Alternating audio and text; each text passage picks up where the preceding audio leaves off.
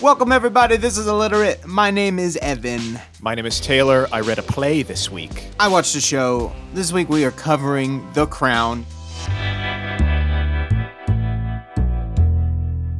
Yes, Netflix is The Crown. It's number one everywhere. Everybody's talking about. They've just premiered their season four.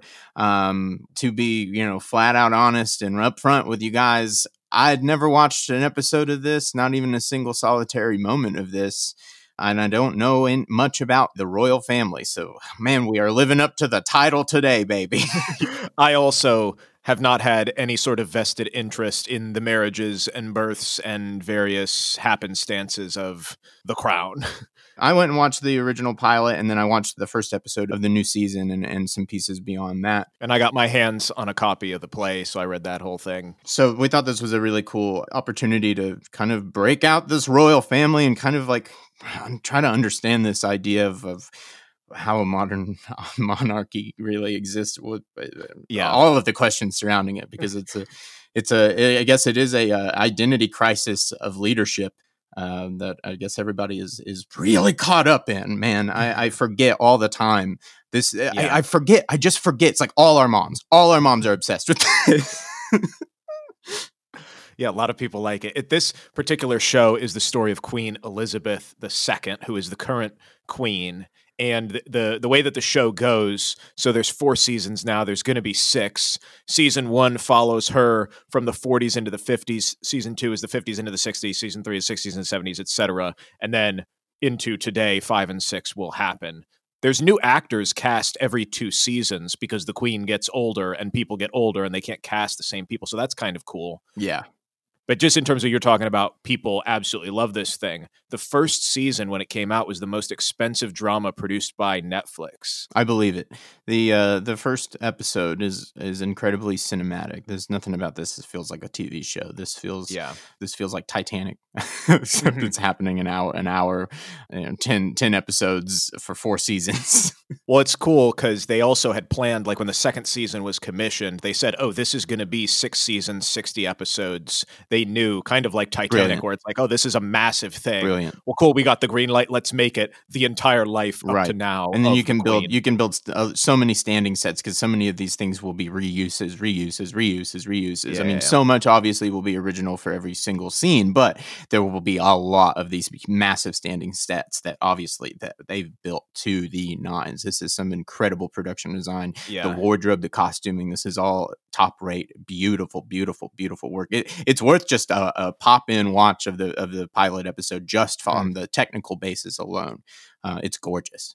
Yeah, and the guy who created all this also is known for some other upstanding stuff. Peter Morgan, so he's a writer. He also wrote the play. Oh wow! We find as kind of a rarity that the person who does the adaptation already did the thing. Very, um, that's incredible. So, I love that. Yeah. So his there's two things that he did related to the Queen. One of them is a film called The Queen, which came out in 2006, and then the stage play is called The Audience in 2013. Hmm. But he's also done Frost Nixon, which was a play. Ah, yes, I've seen the the film. I, I enjoyed yeah. the film.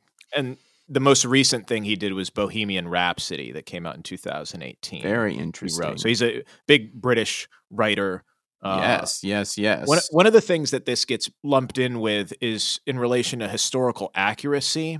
And so the show itself has been both commended and had extreme criticism for that there's no historical evidence for things or that people died years earlier right. and they're suddenly featured. There's also this guy, Hugo Vickers, I'll post a link. He he wrote a whole book fact checking the series it's called The Crown Dissected. Really, an entire yeah. book worth of just about fact checking so, it scene by scene. I hope. Yeah, so we're not going to get into any of that, any, into any of that nonsense because there's just so much. Out. That's, That's what like everybody talks about. Love. Yeah, and we'll we'll get to at the end kind of what the show I think and the play is trying to say about how that works since right. he's this guy Peter Morgan has inundated his life and what happens here. But I just thought as a facet of that, the royal family, like we talk about copyright and things like that. Like they're living and it's progressing. Do they have a say? Do they watch it? What's yes, very very interesting. Yeah. So Buck, eh, Buckingham Palace does get a heads up from the show. They're informed of plot points, but to me, that's kind of just a, a given. And like these things happened in real life, right? So you live a uh, public life, and at some point, they're like the like you're like what you do affects everyone. So so I don't think yeah. Peter Morgan said he has meetings four times a year with high ranking people, but it's like well they they can't object to something I had that read, actually I had read that that uh, I think believe Harry. I could be wrong about that, but right. I believe Harry has has um, met with the producers and come to agree an agreement that it will end before he's like he would be the subject of it. I, oh, I, I had read yeah. something to that effect, but uh, six seasons. Yeah. I mean, they seem to know exactly what they're shooting for. And Queen Elizabeth, since she's who this is mainly focused on, she enjoyed the first season so oh, she wow. did watch the, but she took issue with the second because she didn't like how they depicted Philip as an insensitive father. Mm. And then some mm. other people, I again, I'm not versed in all of the, mm-hmm. the people, but Anne and Philip, they both directly said no time for such nonsense and then he said don't be ridiculous so like they are not into it at all um, so it's it's a balance of who Pish in the family posh like, rubbish don't have time for that nonsense but like i said throw it in the can with all the others yeah, all the other stuff based on us. But so this is based on a play, like I said, Peter Morgan. But we have to before talk about that film, The Queen, that he wrote in yes. 2006. So he was writing this thing. It wasn't working because it's about the death of Diana and the Queen's reaction and the public's desire for grief oh versus oh gosh, the yeah. the whole that whole take on it. He was not going to make Tony Blair, the prime minister, a part of it because it, he's a very divisive politician. Mm-hmm. Thought it was turning too journalistic, too documentarian, just too.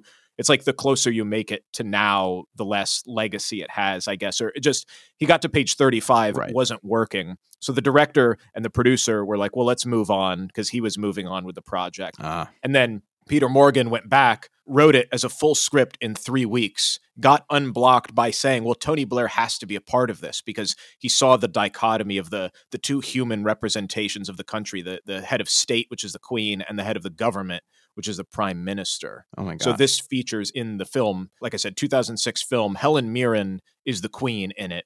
She won the Best Actress Oscar. It's about the Queen's reaction to the death of Princess Diana. Yeah, yeah. If you're interested in that, about this at all. I mean, I kind thing, of yeah. like have some vague memories of hearing about a film mm-hmm. called The Queen from from when I was in like middle school, perhaps. But I've just like I've in one. I mean, this is exactly what I said at the top of the show. Like, man, I'm not inundated at this whatsoever. but like, actually, that point of view sounds fascinating. It is, uh, and yeah. and it being from this from this guy, it's like, man, I kind of want to go check that out.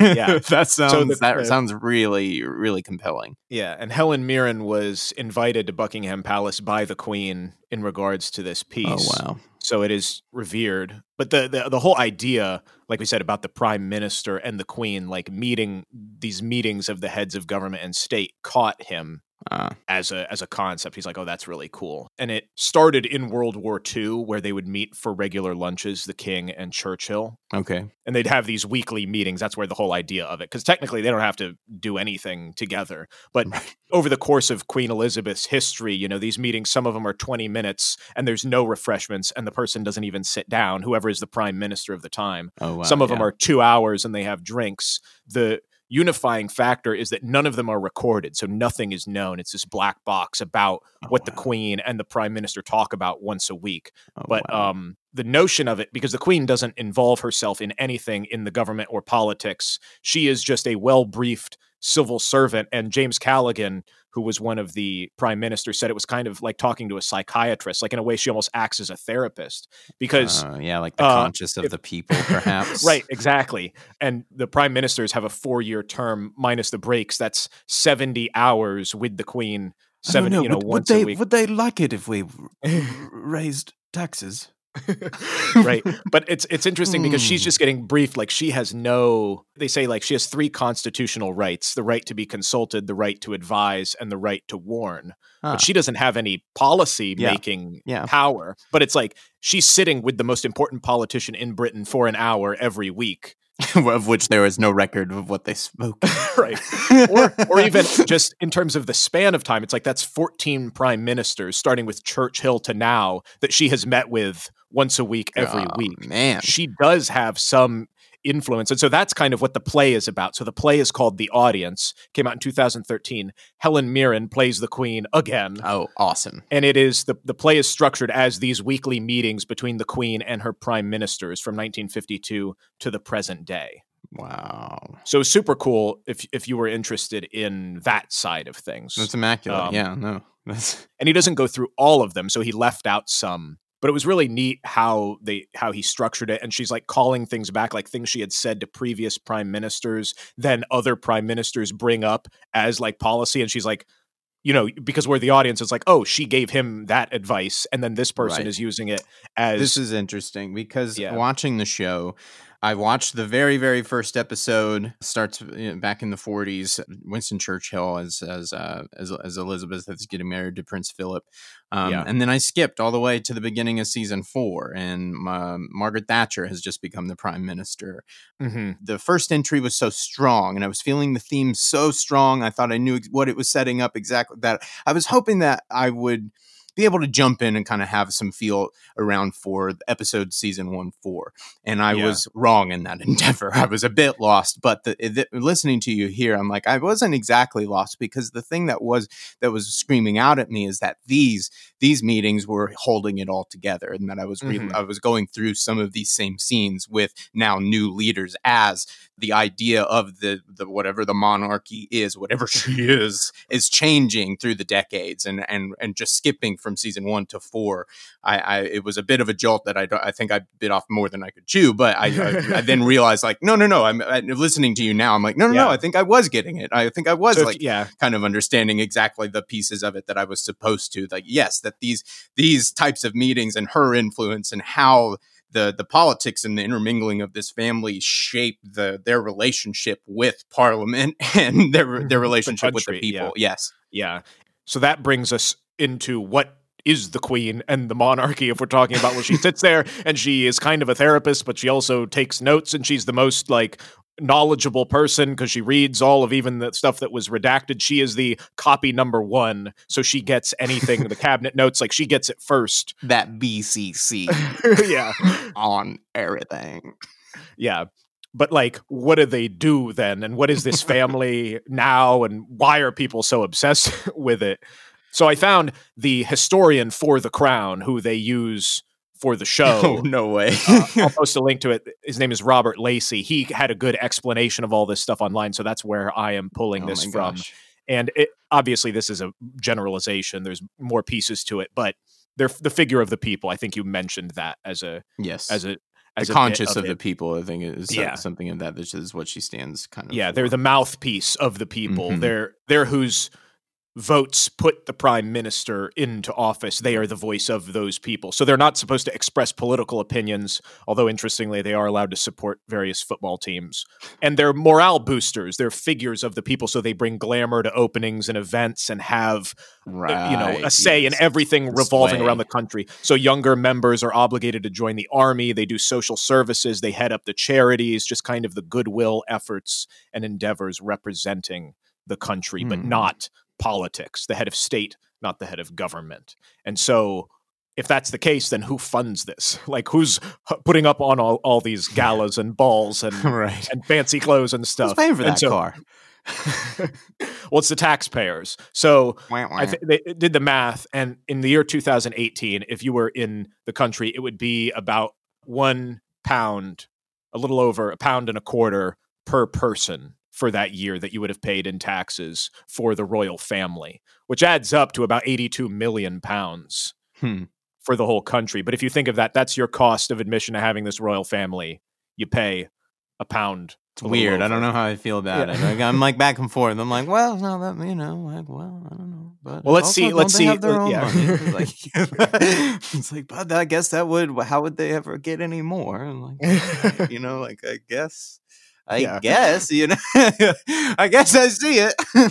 and the money goes to, so in 2018, it was 3,200 engagements that they were involved in the royal events, as well as major renovations and refurbishments. Yeah, so like Buckingham Palace, all of these things are uh, as a, as a British citizen, I would, you know, that's what the, the step i am having to take here is like, well, how much, as a British citizen, how much would I feel involved and touched by the lives of mm-hmm. the royal family? And that could be I just you know that's different for everybody I'm sure but that that that could be more than worth you know your your yeah. your little tax so I, I that's that's interesting that's super yeah interesting. and then yeah and then in terms of who's in line who comes into this power originally it was only the males would take precedence until there unless there was so that's why queen elizabeth is the queen and not her husband because she was the only person who could take over and was female because there were no males but the law was changed right.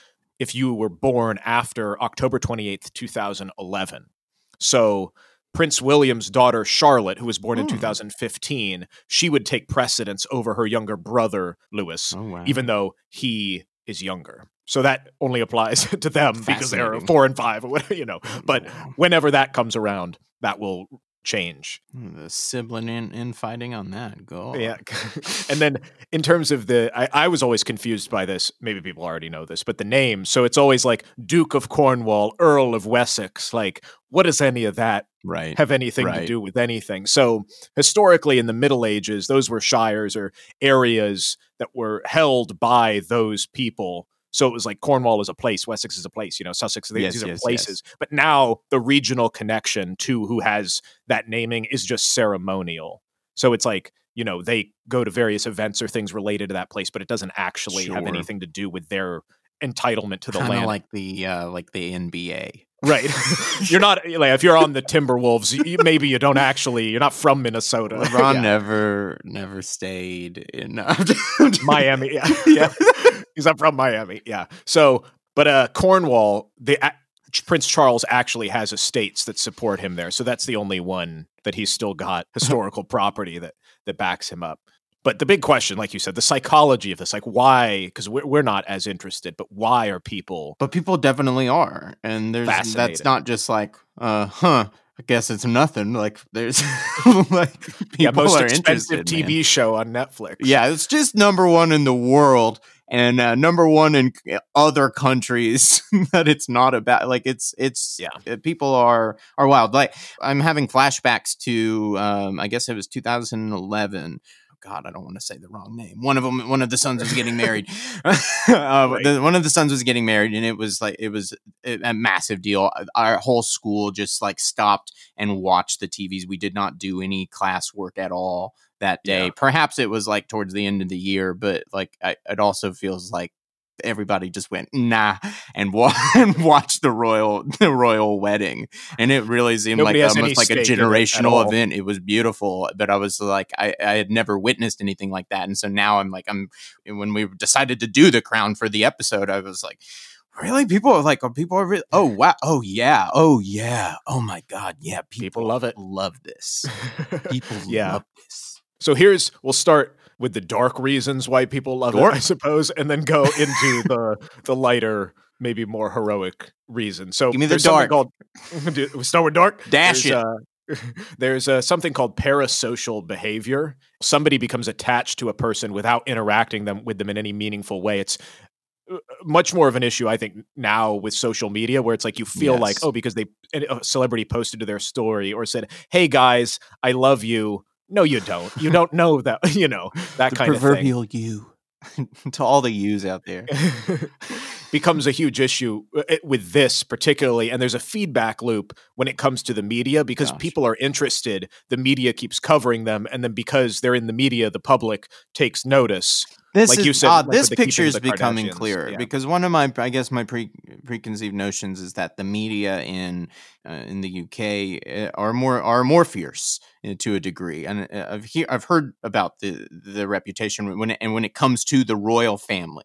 Um, and that the the degree of scrutiny that this family comes under is still unlike even some of the most uh, oh, really? in, uh, the most incredible uh, celebrities in in this country um, mm-hmm. and, which then uh, it, it ties right into Princess Diana's death. Uh, so that yeah. that all starts to make more sense when why the heat might be turned up on the media and the the look on the public eye when it comes to the monarchy and the royal family because I mean that is central to their role the, the emotions of the of, of the of the people um, yeah. going out and doing events and engaging and they pay their tax to and they, they have they feel like they have actually have a voice lobbying mm-hmm. for them in their government to some degree That she's the therapist she's all these things so the media yeah. seemingly have has a different more in, an intensified uh, function here revolving the the royal family. That's yeah. starting to become a little more clear to me through this. Well, and psychological, like you said, it's like it's exactly, natural. Yeah. It's natural to look to humans who are receiving attention because they've succeeded,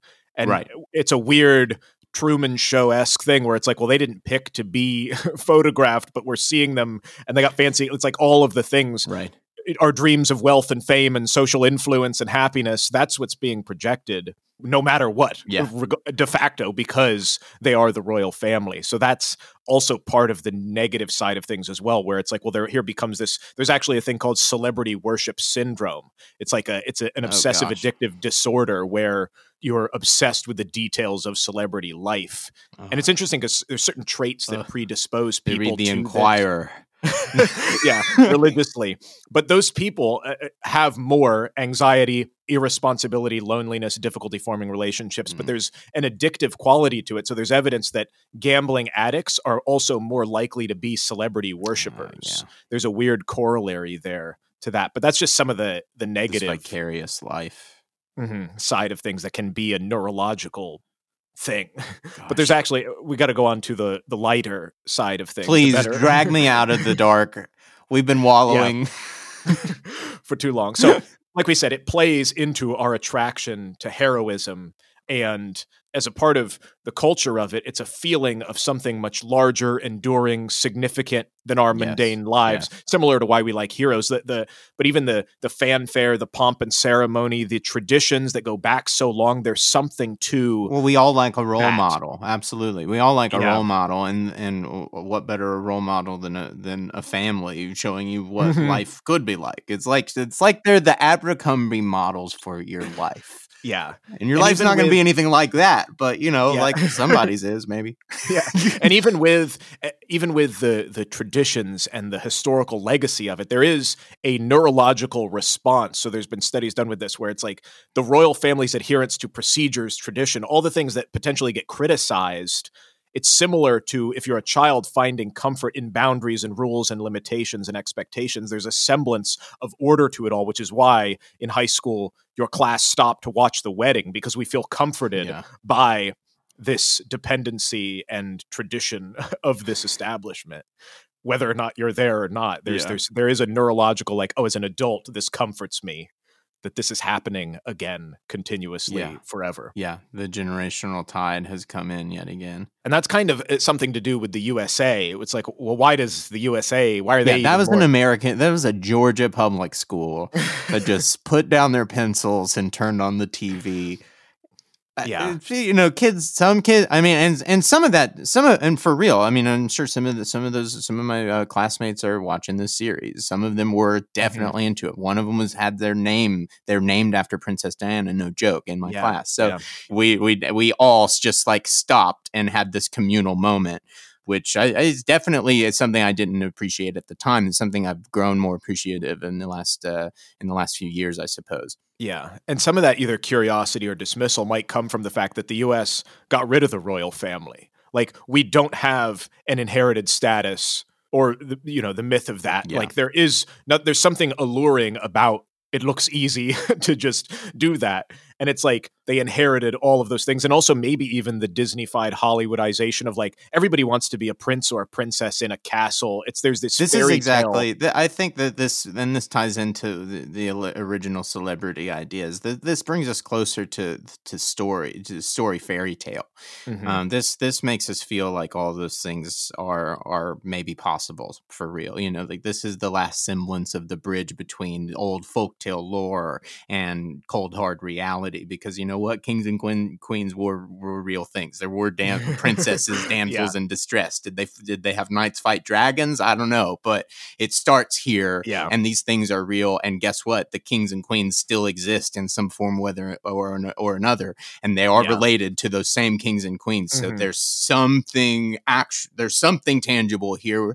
What what that means to you i don't know but it's that it's definitely a, a, a real thing. Yeah and in the US it's like in, in in England or Great Britain it's like that's that's the royal family you know there's the rest of life going on there but to us it's like maybe that's all you hear about England, or, right. or that's all right. that you focus exactly. on exactly. the biggest thing in the news that year for that. So that's, but it's also like I wish they, would take two pounds, you know. But yeah, yeah, give us more. Yeah. Um, but uh, you know, we also maybe perhaps there's a fascination in the U.S. with liking the fact that there is a separate head of government and head of state right. whether or not you want it to be a republic or, or whatever. It's like that is a fascination because you, you maybe you like what you don't have, and the fact that yeah. our president is ostensibly both, and the problems that comes with that, they don't have that. So there there is there's also that perfect mix of politics and the right. gossip factor, you know. And and and bizarre to have that role changing around you too. I mean, you're be, I mean, if you're becoming the queen, but the but the role of the queen is really now changing into a, a just a kind of a facade, rep, like mm-hmm. reflection of the thought of the people.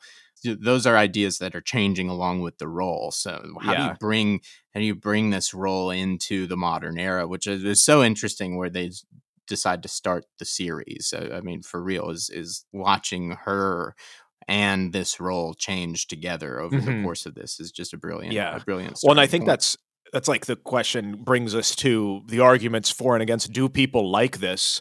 Clearly, people are fascinated by it, but would it go away ever? How does that work? And again starting with the negatives the arguments against like the idea like of the monarchy like, in general you mean? Yeah, yeah, yeah. yeah. Like it is not modern to have yeah. this and that, this and that is the and that is and this is why they made a show out of it because the uh, the the monarchy has an identity crisis. And mm-hmm. so uh, therefore the person must have an identity crisis at some yeah. at some level, uh, and and rep- and the whole family uh, has repercussions beyond that. So that's that's the show. I mean, and and, and that might be that's that's worth making a show about. Is like you yeah. have the, the leadership role as in an identity crisis. That means for sure the actual person must be. Yeah, and ultimately. I think this is why it's called The Crown and it's about her. It's because people like the Queen yeah. You know, like that's she is the figurehead of it. So in 2019, she was at the top of Britain's most admired women with 23% of the vote. Mm. Michelle Obama had 13, Judi Dench had 8. Nice. Um, in the US, the queen was the fifth most admired woman. Mm. And she beat out Oprah, Taylor Swift, wow. Condoleezza Rice, like staples of US wow. celebrity and, and democracy. Awesome. So there's also I don't know how they figured this out, but there's a gross uplift of 1.7 billion to the UK economy with the surplus of their efforts plus tourism, trade, media, arts, these intangible sort of things wow. that come from the British brand of the royal family. It's almost like a national mascot in a way. Yeah, yeah. And it's and like if we elected it, Kim Kardashian as our national as the head of state. Yeah. but the the the question of like should we eh, you know things are changing this doesn't represent us the change to a republic. There were these polls over many years. So in 1969 1993, 2002, and 2012. Should we change to a republic? It was 18% every year which they said in the polls that they oh, gave wow. was the most stable trend that they had measured. So three quarters of the country wants it consistently through all of the change that happened from 1969 to now. It was the same percentage of people that were like, yeah, this is fine. So that's fascinating. It, it, it brings to question. It's like, well, yeah, there's the forces. It's not so much like a profit and loss. How much does a queen cost versus what tourism brought in? It right. is more of an illogical, like, like you said, reflects the national character. Right. Right. Perhaps that's just the positive side of it. But I think tying it back to the historical accuracy, the title of it, the crown, what the show is, it's like it is itself a symbol like it is the role that somebody right. plays and that's what the show is bringing up so when people are lamenting oh well he he was actually dead or they were at that castle and not this one he didn't like, send that note yeah that's not the point. People don't care about. it's bland to have the truth, the fictional, like or the the truth again. And, and yeah, we've covered that. Is like we have to lie to tell the truth. That's what art does because it, it, inherently isn't the truth. I mean, these aren't the real people. That's not the real play. You know, like it's not just as easy as just put the right people in the right. Eh, that's that's that's the correct shirt, and we're in the correct. And this is the correct. All, you can put all those things in front of a camera. and It doesn't mean that it says anything. Yeah. Um. So it, that's what the work of the filmmakers here, the artists here, to try to arrange these beats in a way that actually tr- might convey to you a deeper understanding of what it might be to